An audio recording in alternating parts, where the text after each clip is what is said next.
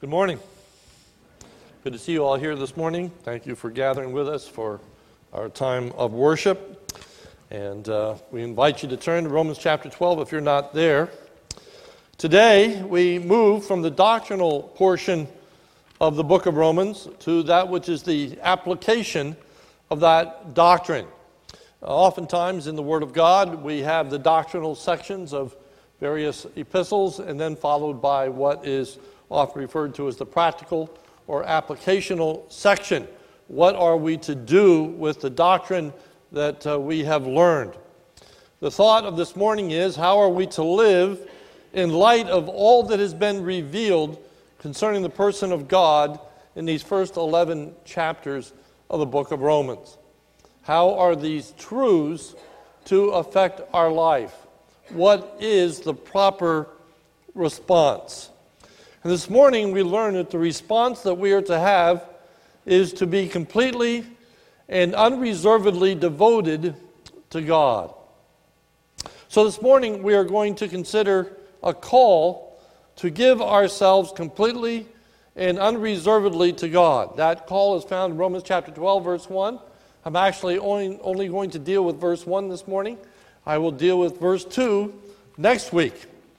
We want to look at this call and uh, we are going to tear this verse apart. And we begin by number one, looking at the recipients of the call to be completely and unreservedly devoted to God. Notice Romans 12 1. I appeal to you, therefore, brothers, by the mercies of God, to present your bodies as a living sacrifice, holy and acceptable to God, which is your spiritual worship. The call is a call to believers. For it says in verse 1, I appeal to you, therefore, brothers.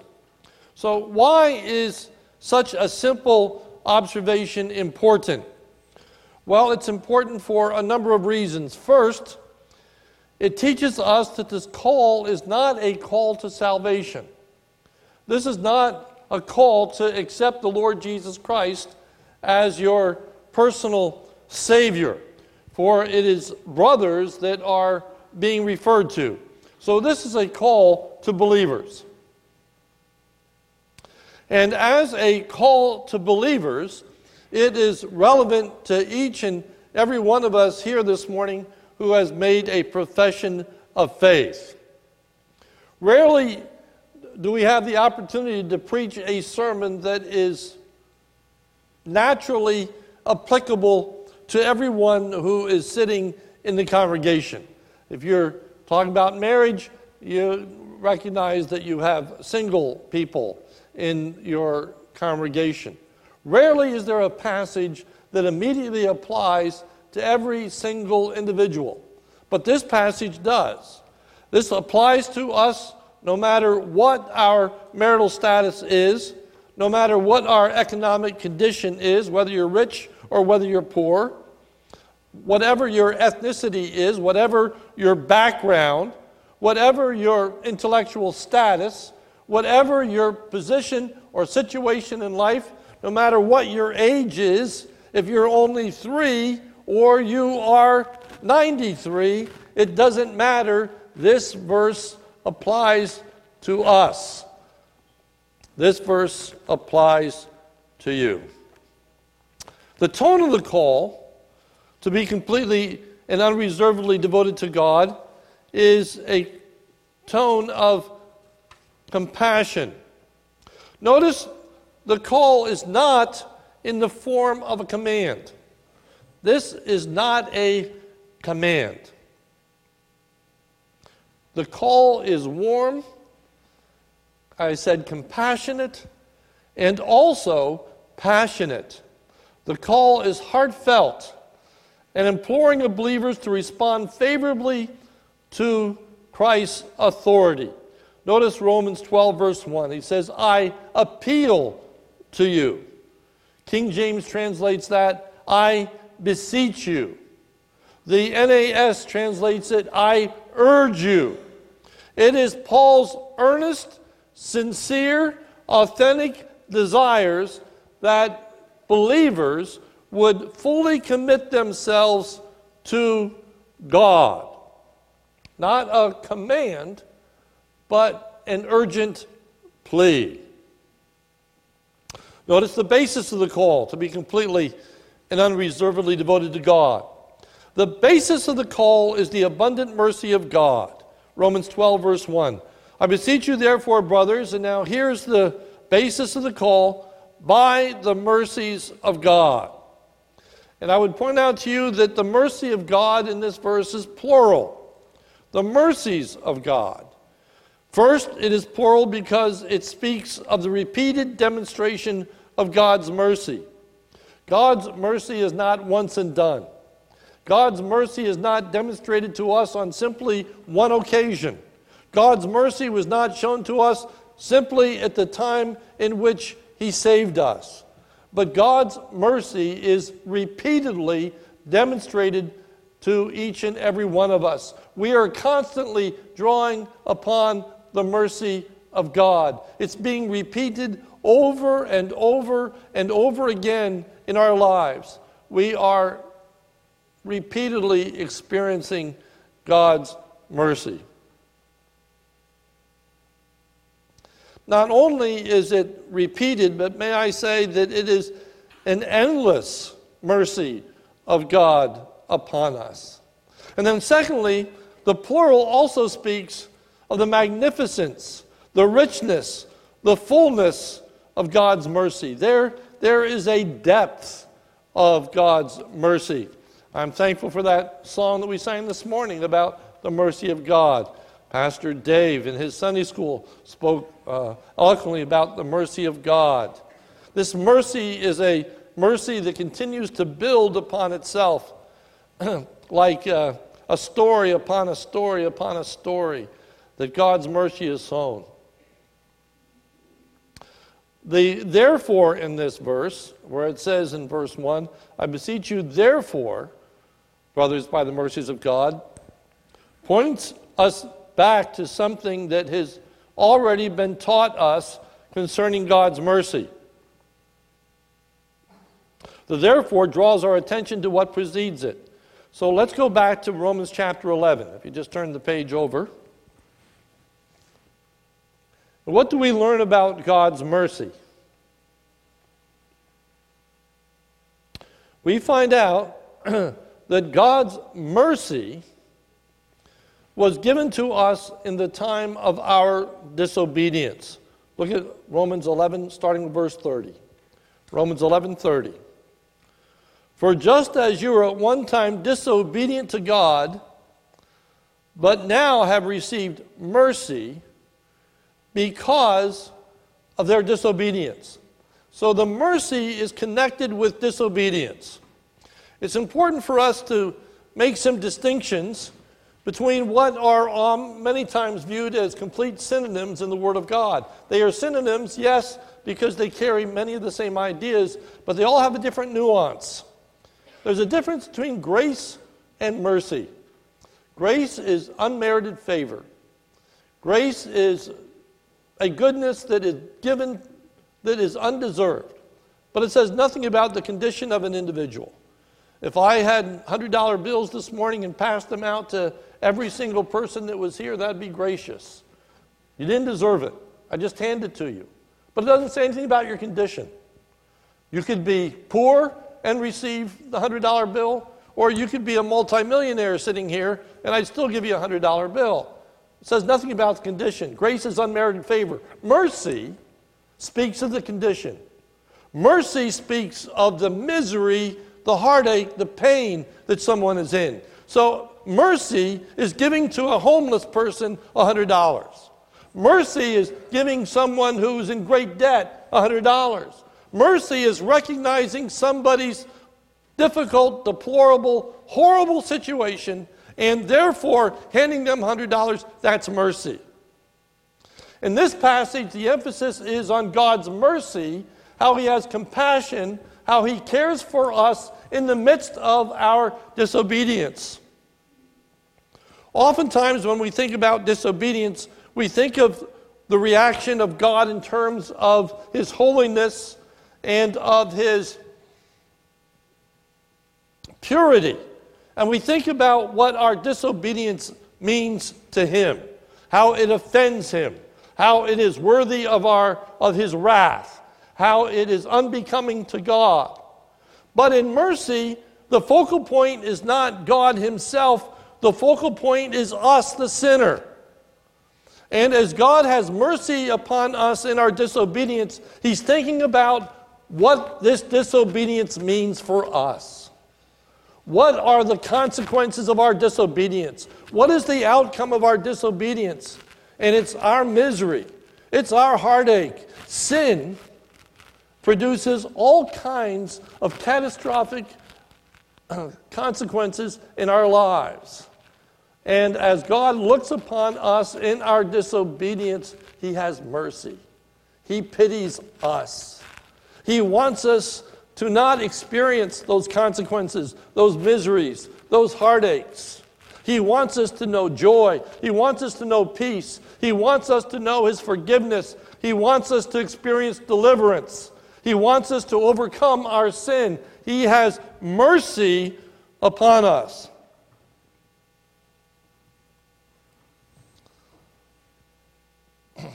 The call, then, is a response to God's mercy. What should our response be to God's mercy?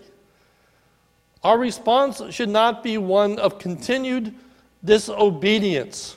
Notice Romans 11:32 for God consigned all to disobedience that he might have mercy upon all.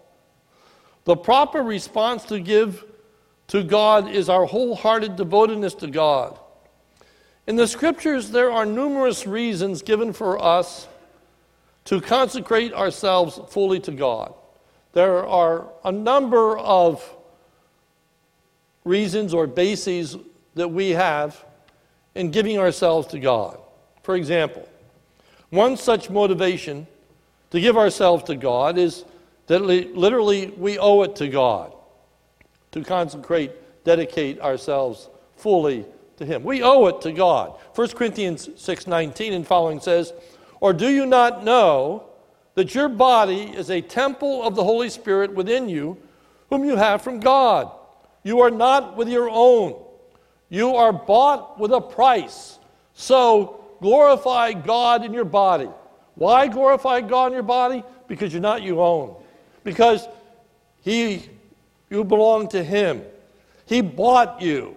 You are His slave. You are His servant. Therefore, you should give yourself wholly devoted to God.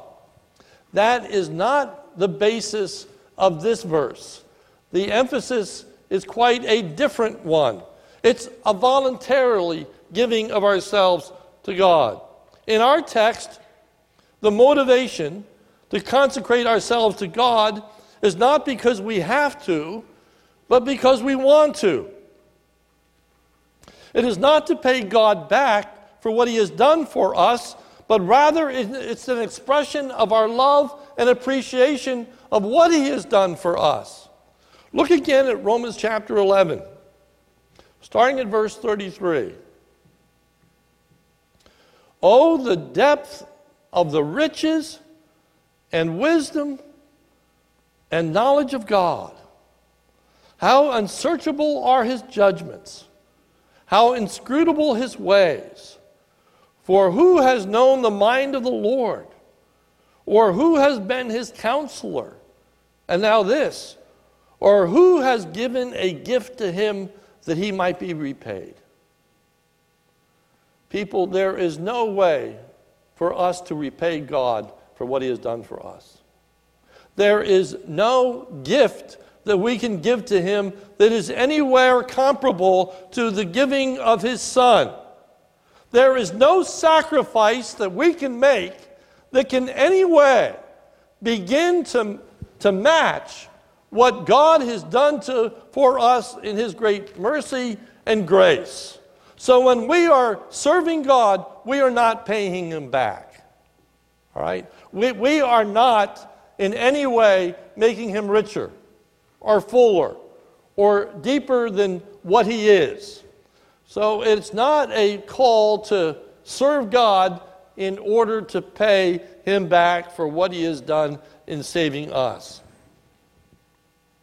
Rather, it is a call out of a love that appreciates His mercy that calls us to respond to, to God in giving Him ourselves.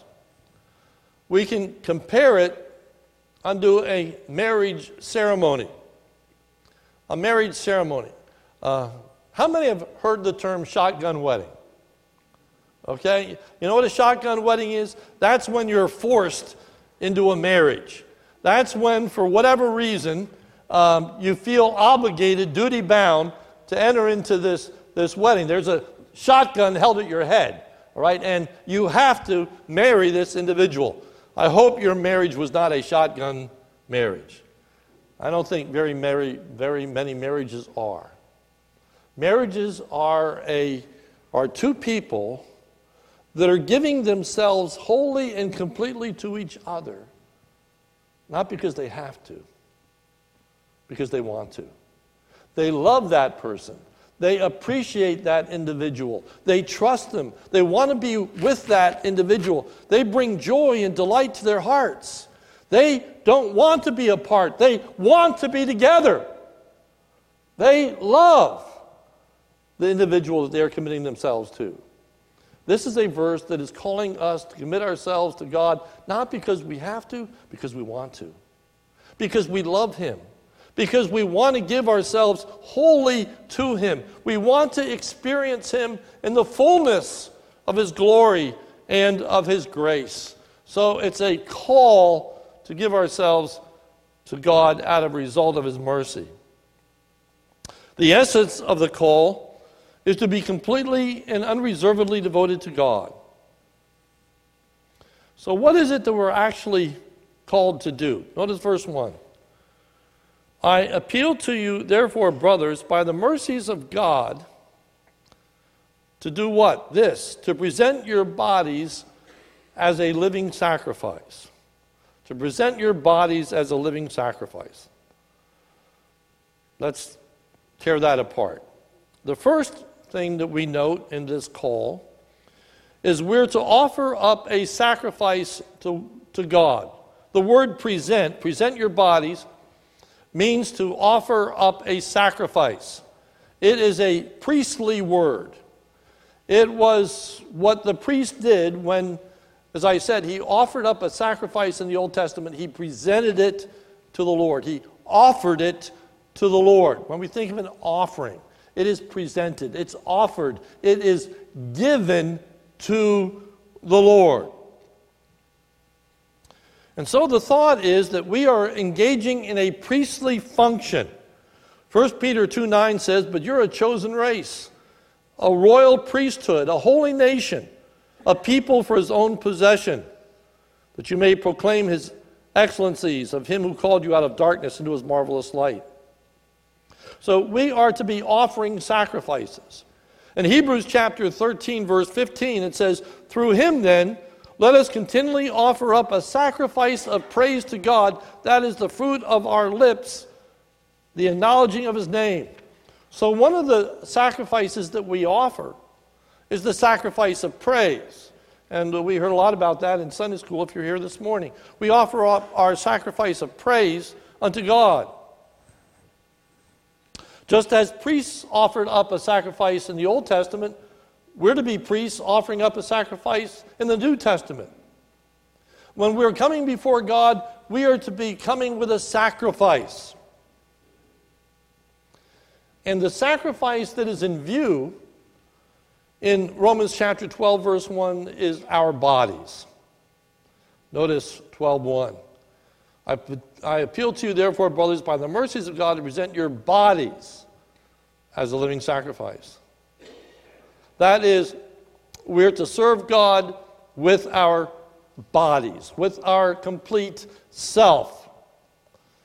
In Romans chapter 6, it said, Do not present your members. That's referring to your bodily parts your arms, your hands, your feet, your ears, etc. Do not present your members to sin as instruments of righteousness, but present yourselves to God as those who have been brought from death to life, and your members, your arms, hands, feet, etc., to God as instruments for righteousness. We're not to use our bodies to commit sin. We're to use our bodies to commit acts of righteousness. Thus, we yield our bodies to the service of the Lord. Our hands, our feet are consecrated to God, which then says the sacrifice, the word offer is described as a living sacrifice. In the Old Testament, when a sacrifice was offered, that sacrifice was to be killed or slain. The life of the sacrifice would be ended, blood would be poured out. But we're to offer a living sacrifice. That is, we're not to slit our wrists. We, we are not to shoot ourselves in the head. We are not to lie down dead before God, but rather we are to present ourselves as dying to ourselves, but living unto God. We are to no longer be serving our own selfish interests, but now dedicating ourselves to the interests of God. We're not pursuing our agenda, we're pursuing God's agenda. In a living sacrifice, that which is to be sacrificed is no longer to be living for oneself, but rather living for God. The life of selfishness comes to an end, and the life of full commitment to God is to be entered into. It's described as a holy sacrifice, meaning sanctified, set apart for God and His use, dedicated, consecrated to God. That does not mean that every one of us here this morning has to go into, quote, full time, unquote, service for God. That doesn't mean everybody needs to be a pastor. It doesn't mean that everybody needs to be a missionary. It doesn't mean that everyone needs to serve God in a professional sense. But it does mean that every one of us here this morning should view ourselves in whatever occupation we find ourselves, in whatever our situation is, that we are living for God. And we are performing this job to His honor and His glory. And we are watching over our eyes, our ears, our feet, our hands, so that what we are doing are those things which further God's glory. So we're living righteously as we teach. We live righteously as we are a carpenter. We live righteously as we drive the school bus. That we are speaking truth. That we're demonstrating acts of love and kindness. We are purposefully giving ourselves over to God. So, in that sense, we are all full time in our dedication to the Lord. It means that we don't decompartmentalize, that we don't compartmentalize our lives into spiritual and sexual, uh, and uh, spiritual and uh, secular. That there is no secular part of our life. That everything we do, whether you eat or drink or whatever you do, do all to the glory of God. Constantly, every moment, living under his authority, recognizing his lordship in our lives. Our sacrifice is described as acceptable in chapter 12, verse 1. A living sacrifice, holy, acceptable. In the Old Testament, a lamb that was to be offered was to be without spot or blemish. It must have no defect. It was to be pure before God. Because of the blood of Lord Jesus Christ, our bodies have been washed by the blood of Jesus Christ so that we are now pure. We are now holy. We are now acceptable. The scripture says without faith it's impossible to please God. But you and I are now in a position where we can please God. All our righteousnesses, all our works before we are saved are as filthy rags. God does not accept any of them. The only thing that can remove our sin is the blood of the Lord Jesus Christ. Our righteousnesses are as filthy rags. But once we accept the Lord Jesus Christ as our Savior, now our acts of obedience, our acts of goodness are acceptable to God, for they have been made clean and pure by the blood of Christ. Now we can come and offer ourselves unto Him. Now we can bring our works. Now we can bring our righteousness, our goodness, our deeds. Now we can live for Him in a way in which He looks at us and says, Well done, thou good and faithful servant. Enter into the joy of the Lord. The book of Revelation speaks of those that have died and their works do follow them, in which he gives them praise and uh, a reward for how they have lived their lives. Note the rationale for the call to be completely and unreservedly devoted to God. This living sacrifice of our bodies is true worship. Notice verse 1. I appeal to you, therefore, brothers, by the mercies of God, to present your bodies as living sacrifice and wholly acceptable God, which is your spiritual worship. Your spiritual worship. The word for worship here is literally the word for service. Uh, there are many erroneous connotations of what worship is. Worship, according to the Word of God, is service. Is service. Worship is serving God. We gather together this morning and we refer to what we are doing as a worship service. A worship service. For worship and service cannot be separated from each other. In our particular day and age, we have come to identify worship solely with singing. Uh, we talk about worshiping the Lord, now we're going to sing. In our bulletin, we seek to stress that worship is much more than just singing. And so, with purposeful intentionality, we refer to worship in song, worship in prayer, worship in giving, worship in the word, worship in response. All of those things are an aspect of worship. But the ultimate act of worship is to be found in the giving of ourselves to God. That is your true worship. Okay. That's when you really recognize who God is and what his position is and what is our duty before him. The response is to give ourselves to him. That is the ultimate manifestation of worship.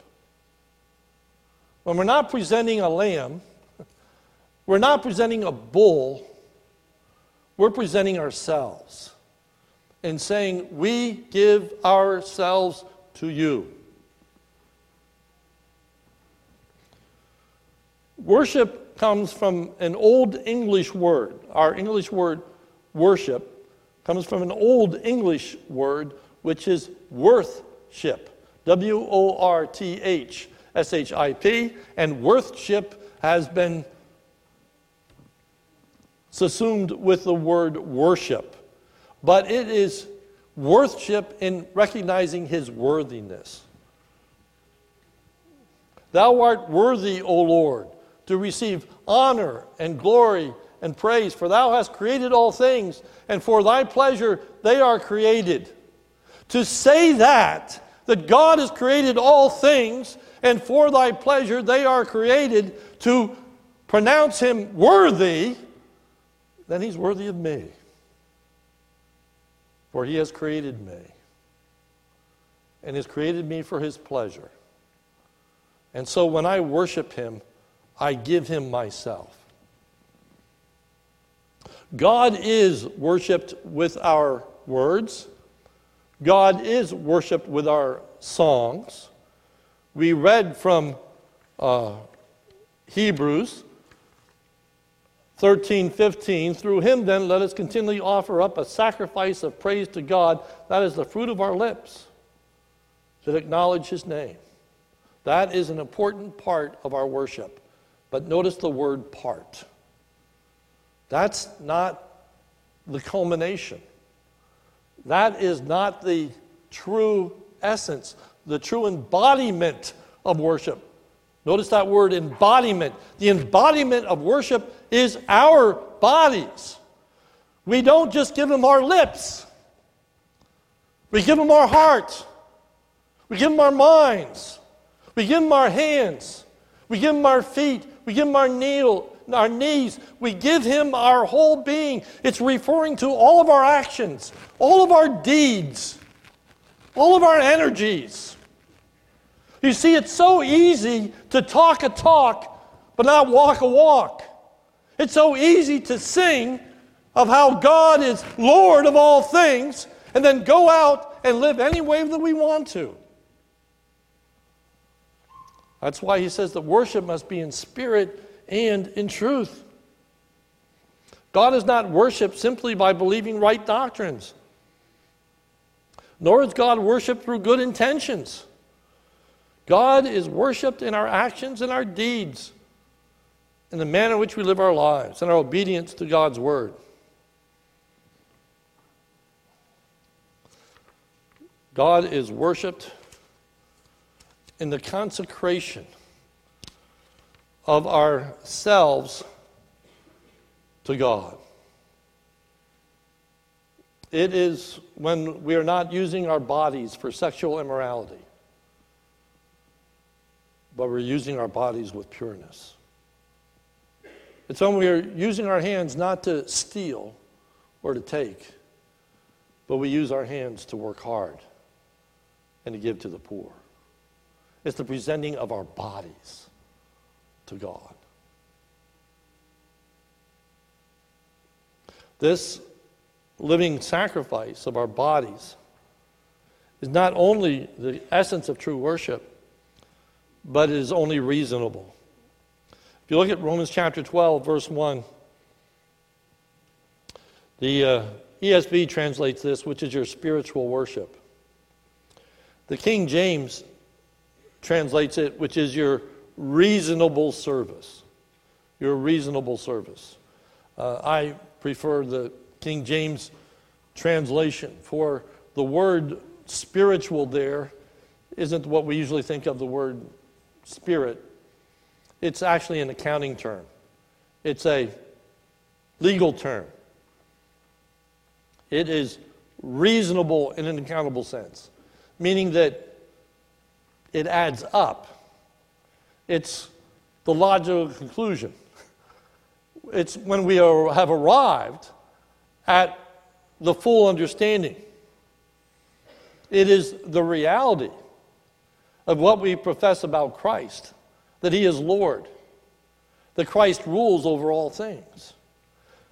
It's so easy to say that Christ is Lord, and then to live as though He is our servant, as though we don't have any obligation or duty before Him, that, that we are not responsible to carry out every command, every detail of His Word that He has given us as how to live that He doesn't tell us, that He doesn't have the right to tell us what to do or, or how we should perform. The response of giving ourselves wholly, unreservedly to God is simply a response that makes sense. It's reasonable. Turn with me back to Romans 11, starting in verse 33.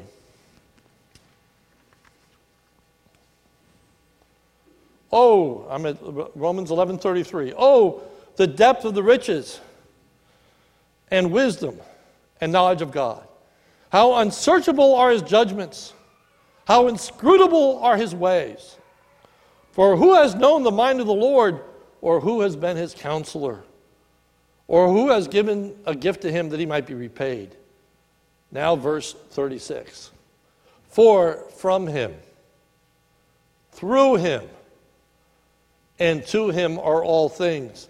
To him be glory forever. Amen. So let's unpack that for a moment. Verse 33 We profess that God is full of knowledge and wisdom. Verse 33 Oh, the depth of the riches and wisdom and knowledge of God! How unsearchable are his judgments! How inscrutable are his ways! How magnificently wonderful is God's knowledge! And we proclaim it, we sing it. Verse 34 For who has known the mind of the Lord? Who, who has been his counselor? But do we sing of his infinite wisdom and then in our prayers instruct God and tell him what he should do? How he should bless us? what is right and appropriate for us and what is inappropriate for us? Do we stand in judgment over His Word? Do we say, well, I can't accept that. I can't believe that. Certainly God can't do that. The point is, there, there's to be no dichotomy. We are to say, God is all wise. And then we are to recognize that wisdom in our own lives and then seek to live out that wisdom, to seek to understand what God's Word says and believe that it's better than anything else, that there's no other form of counsel, there is no other source of wisdom that's greater, and certainly not ours. We profess that all things come from Him. Verse 36 For from Him are all things. And we say that when we say grace. We acknowledge that everything has come from God, but then we also worry about tomorrow. And we worry about our provision. We worry about what's going to happen when we retire. We worry about whether or not we're going to have enough food for this or for that. The worry is inconsistent with our proclamation that all things come from Him. Not only that, we profess that He that all things are enabled by Him. Verse 36 For from Him and through Him. And we profess that everything is to further God's cause. All things are from him, through him, and to him, meaning that they are to be dedicated to him. Everything belongs to him.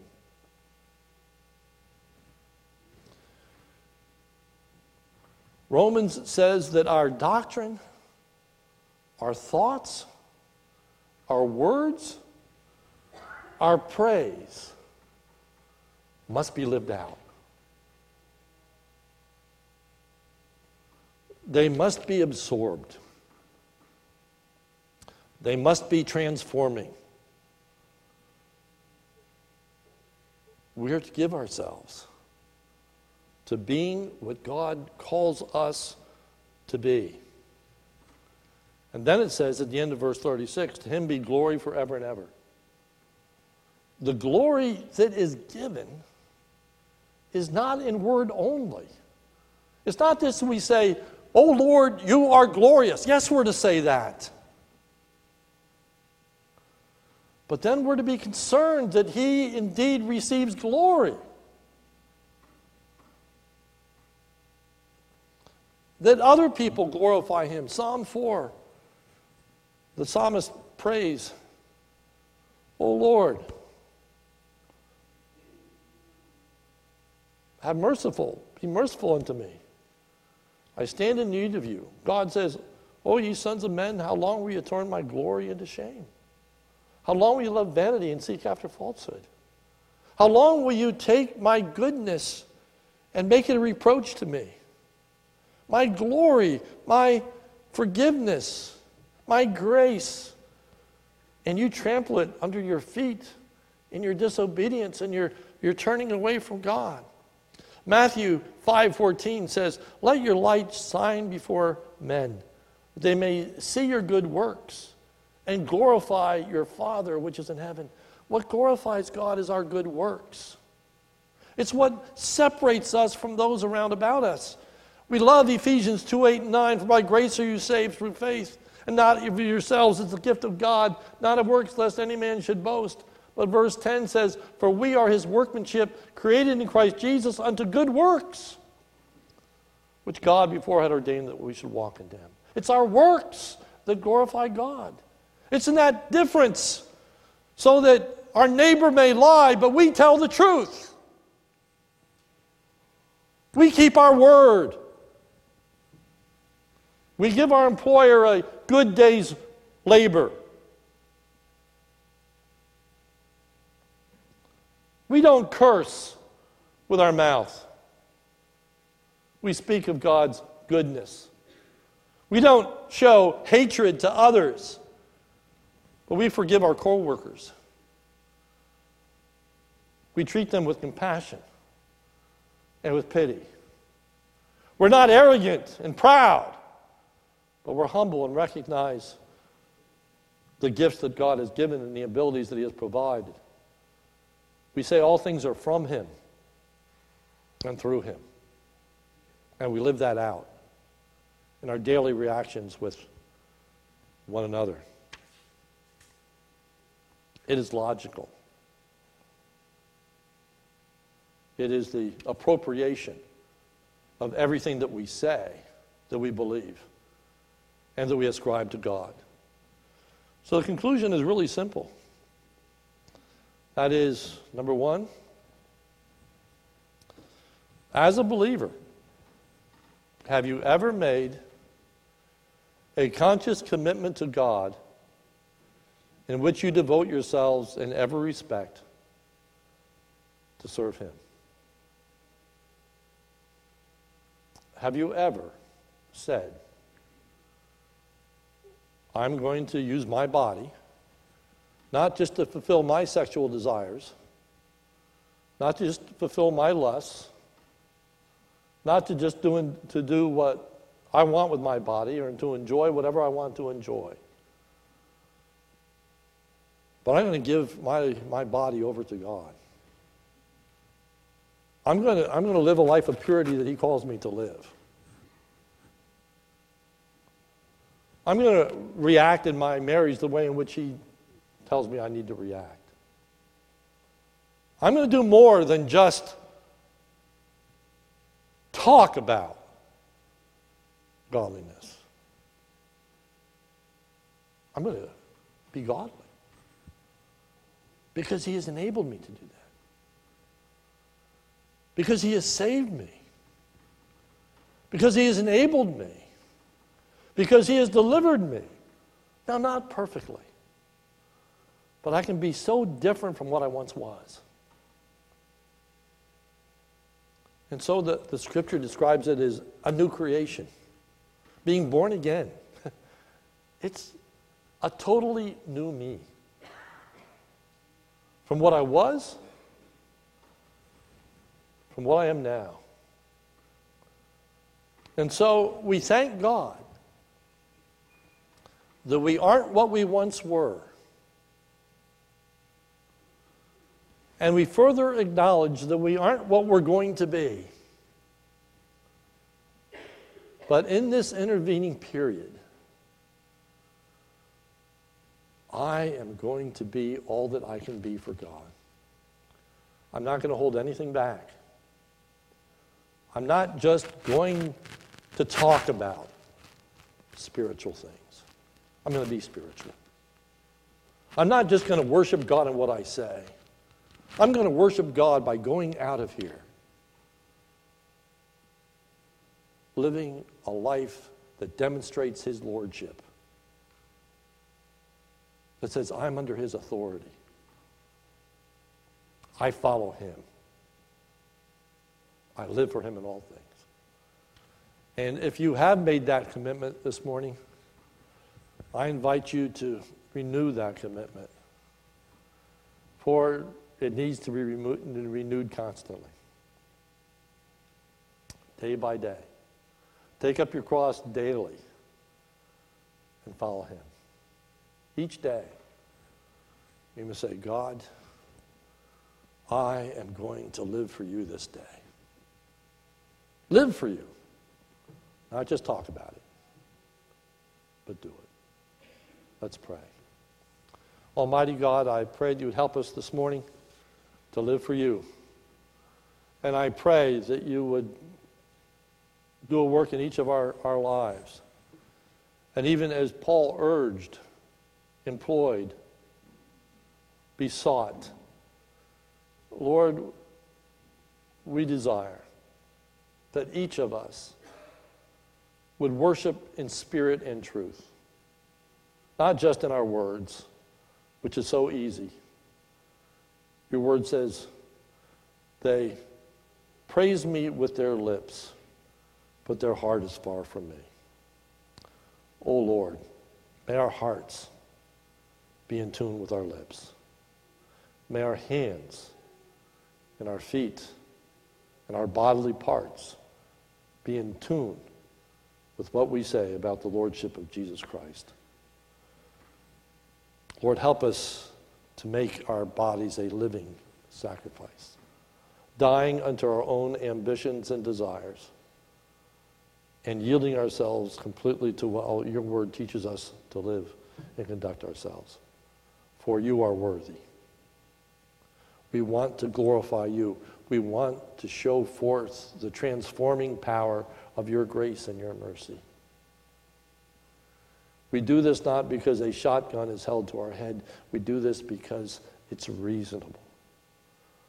It's logical. It's just the right response to who you are. Help us to love you and desire to please you. For it's in Jesus' name we pray. Amen.